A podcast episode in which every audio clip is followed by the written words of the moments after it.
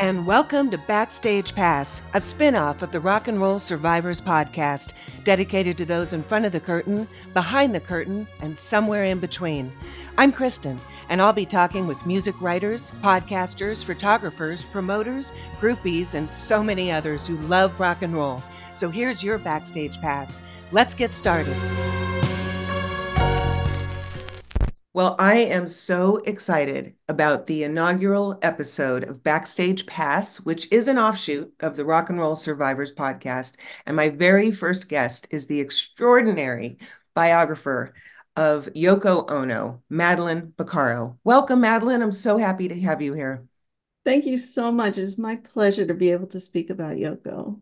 Well, I just, for our listeners and to set the stage or the backstage here, you inspired this offshoot of the Rock 'n' Roll Survivors Podcast because of your history, love, and passion for Yoko Ono, which has resulted in this extraordinary book, homage, love letter to this remarkable woman, Yoko Ono, who on this very day, and normally on podcasts, you try not to name a date because it dates the episode.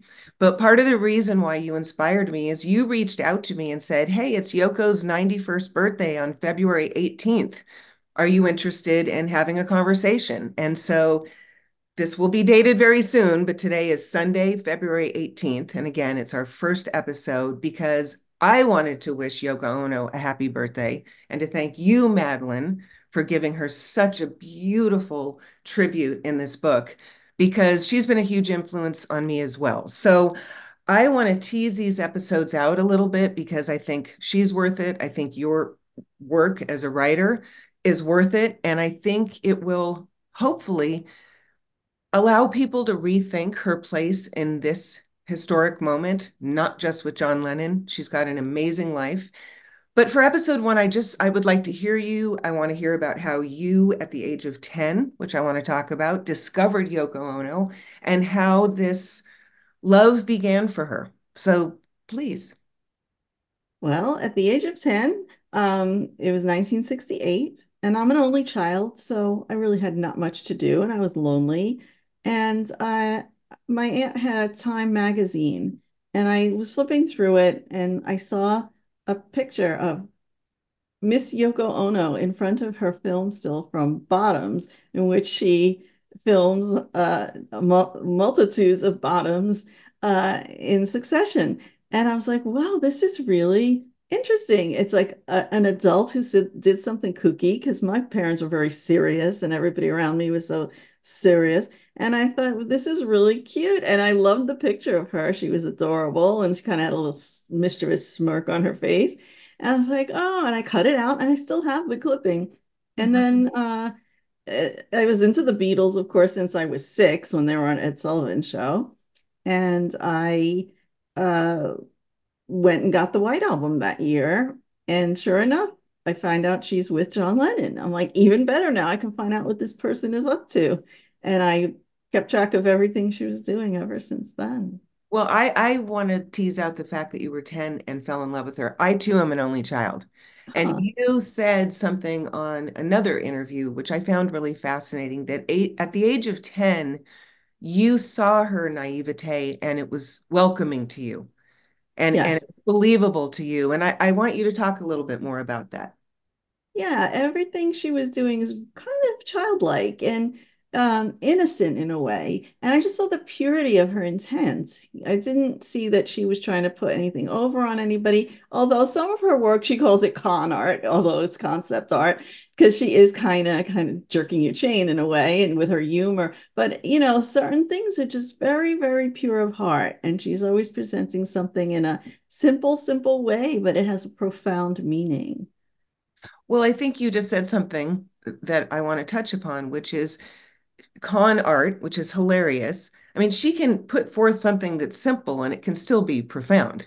Yes. She's not dumb, per se. She may understand the multitude. Of course, I shouldn't even say she she understands the multiple levels and layers of what she's doing to, prevo- to provoke and evoke a response.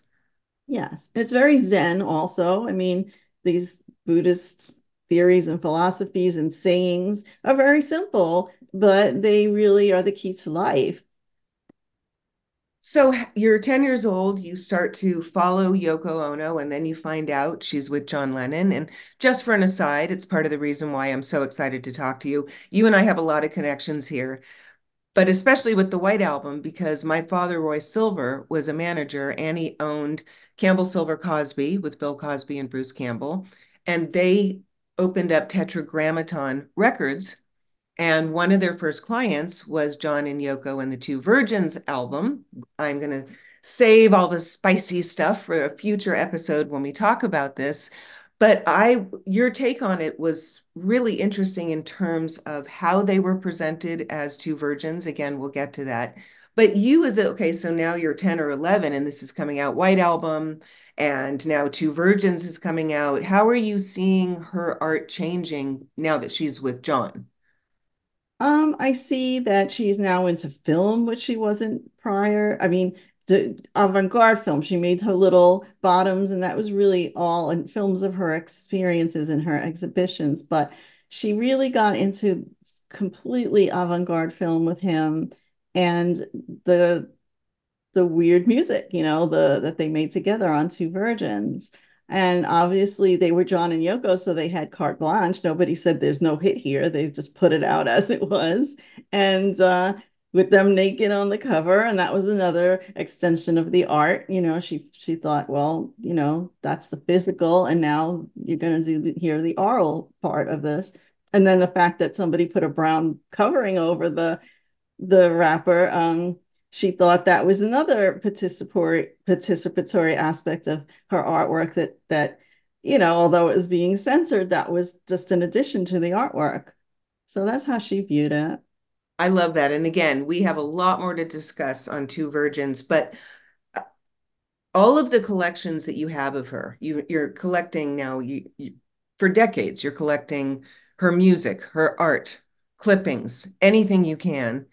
And at a certain point, you have all of this artwork, but before we, or material, I should say, it's not even artwork, but before we even get there, and you have this vast collection, tell us about your boyfriend, Frank, and how this book even came about. Okay, well, I had, as you said, I've been collecting, and mostly magazine articles, because back then, that's all I could really get. There was television, you know, I could see what they were doing, the bed-ins, and as they were manipulating the media. Um, but I have stacks and stacks of articles, and luckily I, I ripped them all out of the magazines and kept them in chronological order. So I don't live like a hoarder with tons of magazines where I don't even know where anything is. I just, it was great, great reference. And anytime I was writing about uh, an album or a song or a concert review, some was for publication through my life and some wasn't. But I was always able to go back to that month and that date where she spoke about those topics, and I could pull quotes um, when she was very rarely explaining her own meanings to these things, and when the interview was just about her and just her solo album and not John, where they were just always asking her about the Beatles. So I have these very rare, you know, clippings that where she's free to speak. And then I didn't even realize I had a book until my boyfriend gave me software and said, why don't you dump all your Word documents into here and see what you have? And I dumped them in in these little folders, and you could move them around and organize it. And I realized, oh my God, I have a five hundred page book. That's amazing. And I, I want to, I went to graduate school, so there's a lot of reading that you have to do, but your five hundred plus, I think it's five hundred fifty plus book. Yeah. Please, for the listeners out there, don't see it that way and feel intimidated, because part of why I couldn't wait to talk to you and interview you, and I want to hear more about your writing as well, is that in this book, it, it really is a reference book. You really could pick this up and read it for the next thirty years. You have quotes, you have quotes of hers from Twitter, you have quotes from other people. You contextualize your chapters, so it's not just Yoko Ono. You have clippings, you have other people talking about what she went through or what how they saw her. So it is a cast of characters where you already know them. And I believe you said that in one of your interviews, which I loved. These are not new figures, but they're sure seen in a different light. And that's what I think is so captivating about this incredibly extensively well-researched book. It's just gorgeous. So tell me a little bit about your background as a writer before the Yoko Ono book, because you're, you're, you're steeped in music. Yeah, so before that, uh, when I was about eighteen, nineteen, I was working at C M J, which stands for College Media Journal, and it was one of the first um, trade publications that had college radio reporting their playlists, and they made college radio charts, and I was writing reviews and interviews and, you know, for them. And for about three years until my parents moved to Florida when I was twenty-five, and I had to get a real job. I mean, writing doesn't, unless you're, you know, Truman Capote, you can't make a living. So uh, that was that. But I always wanted to write. And I had these traditional jobs that I never liked. But every time I go home or go to a concert, I try to interview the person, or I, you know, write for my own. And I started my blog a while ago. And it's all about, you know, my favorite albums and fiftieth anniversary perspectives on the albums. And, you know, the, it just accumulated and people are loving it. Fans love it. You know, I mean, they're just saying, oh, it makes me realize, you know, or memories of, you know, bring back memories for who, those who were there. And for those that weren't, they're saying, I feel like I was there. It's amazing. You have such detail and insight. So that's why, you know, I wanted to get this out about her, because I have more writing on her than everybody else. And um, that's that's how it evolved. One of the things that I loved, again, in another interview where you said that you only write about people that you're passionate about. And I so can relate to that, because people have said to me, oh, you're good at marketing, or you're good at writing, or you're good at whatever it is. But I have to be passionate about the topic. Otherwise, it's torture. Oh, me too. And also it feels inauthentic. I feel like I'm just bullshitting the audience. And also, you know, the opposite side of that is that I'm not going to bash somebody if I don't like it. Because I think you said somebody might really love them. I'm, why is it up to me to say I don't like it? Yeah, exactly. There's critics out there. There's enough critics. And then, you know, every crazy band or every crazy artist has their fans. And if I'm not a fan, I don't understand it, obviously. So let the fan write about it. And I always prefer, you know, books or anything that's written by a fan, not the authorized biography that's researched to no end. You know, start day one. Okay, I'm going to start writing about this ninety-one-year-old person's life and and find out where she was born and find out who. I just knew all this. I didn't need to research it. And I knew what was important to talk about. I didn't have to put it all in, you know. The boring parts are going to, I mean, although her ancestry is really, really incredible and interesting. She descends from the wealthiest, one of the wealthiest families in Japan. And her her relatives are, are very, very uh, in, integral figures. They're bankers, they're um, Nobel Prize winners. It, it's incredible. And she, but she was bored by all of them, and she just wanted to make her own life. Well, I want to start talking a little bit about your book. But before we do, as you're saying, you know, authorized biographer where it's boring and you know everything, you collected things of hers forever, you wrote on this, and then you reached out to her and became a pen pal. And I'm curious when that happened, how you how that happened, and what was the response from Yoko? It happened when they moved into the Dakota and I had their address. So I wrote, and she wrote back right away. And I, I was writing about, I love this song of yours, and I love how it means this and that, and it means this to me. And and she could probably tell I was a kid, but, you know, she would write back and she'd go, oh my God, you, you got it right. Or send me little autographed pictures and little things, you know, and little by little, you know, I didn't really connect with her until after John was murdered. I didn't meet her until then, because I never wanted to go to the Dakota and stand there for an autograph like these fans did. I just felt like that was kind of bothersome to them. And plus I was young. I didn't take the train to the city by myself yet. And I never did it. So I don't know. Then like later on, a friend of mine who did go there all the time, she said, you know, you love her so much. She really needs to meet you. And I didn't look at it that way. And I said, all right, I'll go with you, because I'm not. So we went, and uh, I said, I'm going on her birthday, though, so she knows I'm not just a Beatle fan standing there. So we did that, and within five minutes, she came out of the park in a horse and carriage, like Cinderella on a birthday ride. And we met, and she realized, you know, who I was when I showed her the birthday card and saw my name, and she just started saying, oh, my God, you have to come to this art exhibition next week. Um, she was showing John's artwork at the time, and then her own, and then to concerts and backstage, and it just... It was like that. And how old were you then? Well, but by then I was about mm, twenty-one or twenty-two. That's incredible. I, when I was trying to do the chronology with you, I was wondering if you had met her after John had been murdered. Yeah. So you knew her before, but you hadn't met her yet. You were just pen pals then.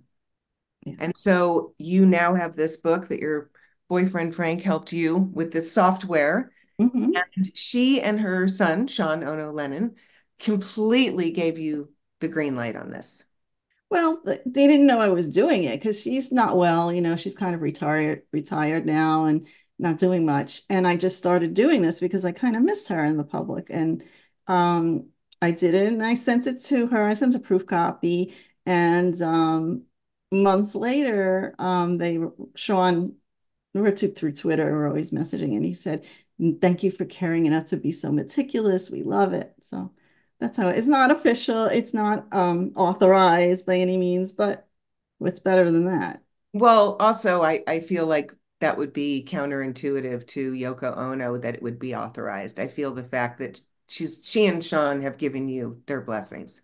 And I think that's a beautiful thing. So before we wrap up episode one, I do want to talk about the cover and the name of the book. It's called In Your Mind, The Infinite Universe of Yoko Ono, which I love. But before I got your book and I only heard the title, I thought, and of course, so Beatle-centric, so that's why I'm so glad we're doing these interviews, I thought In Your Mind was a play off of In My Mind, of the John Lennon song and the line, "In my mind, I've loved you all." Oh, that's In My Life. Oh, In My Life, see? There you go, In My Life. So there you go. I was even wrong on that. Yes, you're right. So In Your Mind, The Infinite Universe of Yoko Ono, I love, and I'm going to read a little bit of it. It opens up with you including, with her handwritten edition, it's the Yoko at Indica exhibition catalog, London, nineteen sixty-six. And it's a little bit long, but I think it's worth it because it sets the stage. So this is Yoko's words. "Among my instruction paintings, my interest is mainly in, quote, painting to construct in your head. In your head, for instance, it is possible for a straight line to exist, not as a segment of a curve, but as a straight line. Also, a line can be straight, curved, and something else at the same time." And she goes on to talk about this, and all the thoughts about a sunset can go on for days. You can eat up all the clouds in the sky. You can assemble a painting with a person in the North Pole over a phone, like playing chess, and she goes on about the lines. But then she ends with, and this is wh- where your title comes from, "I think it is possible to see a chair as it is. But when you burn the chair, you suddenly realize that the chair, in your mind, did not burn or disappear. The world of construction seems to be the most tangible, and therefore final. This made me nervous. I started to wonder if it were really so." And I, I mean, I get chills reading that because in a funny way, you know, this book is a book, but you could burn it and it's still in your mind. Right. And so, so there's a couple of things about that. That little thing, that's a little graphic I inserted from her Indica, Indica Gallery um, catalog, which is very rare. And it's um, only in the hardcover version of the book because I didn't get it until after. So yeah, that's in there. And she left out the three words, "in your mind," and it jumped out at me. And I said, that's got to be the title of the book. So, and not only that, it's because all of her work is conceptual. And the subtitle, in The Infinite Universe of Yoko Ono, is because of her album, Approximately Infinite Universe. It's it's wonderful. And the artwork is wonderful. I, I do want to talk about the artwork more in depth in another episode, but tell us who the artist is. The artist is Kat McInnes. She's from Australia, and it had existed already, and Yoko loved it too. So um, when I was looking for a picture for the cover, I said, that's got to be it. I had one question before, again, we wrap up this episode. Did you ponder before finding this piece of artwork about using a visual of Yoko or her artwork on the cover? I was, it was baffling to me. I didn't know what I was going to do because which picture do you use? Is it going to be from the sixties or from now? It wouldn't, you know, it's not going to describe every era of her, but this picture, I think it just encapsulates her essence. I think so too. And for those who have not seen the cover yet, we will be promoting it on the podcast. And Madeline, tell us where your blog is so people can check it out there. So there's um, the book's website is in your mind book dot com. And then to buy the hardcover, and there's the softcover there too, but um, it's conceptual books dot com. But for overseas, you're better off just going on Amazon for the shipping cost reasons, because I'm only shipping from America and it's can be crazy. And then I have a music blog separate from all the Yoko stuff, and that's called um, Madeline X dot com, M A D E L I N E, X is in X ray dot com. Love it. Well, on the next episode, I'm looking forward to taking a very deep dive into the history, background, childhood, very traumatic, of Yoko Ono. And one of the lines that you said, and we will leave it at this, is she spent most of her life in survival mode. And I think that's really key to understanding Yoko. So I'll see you on the other side. Until then.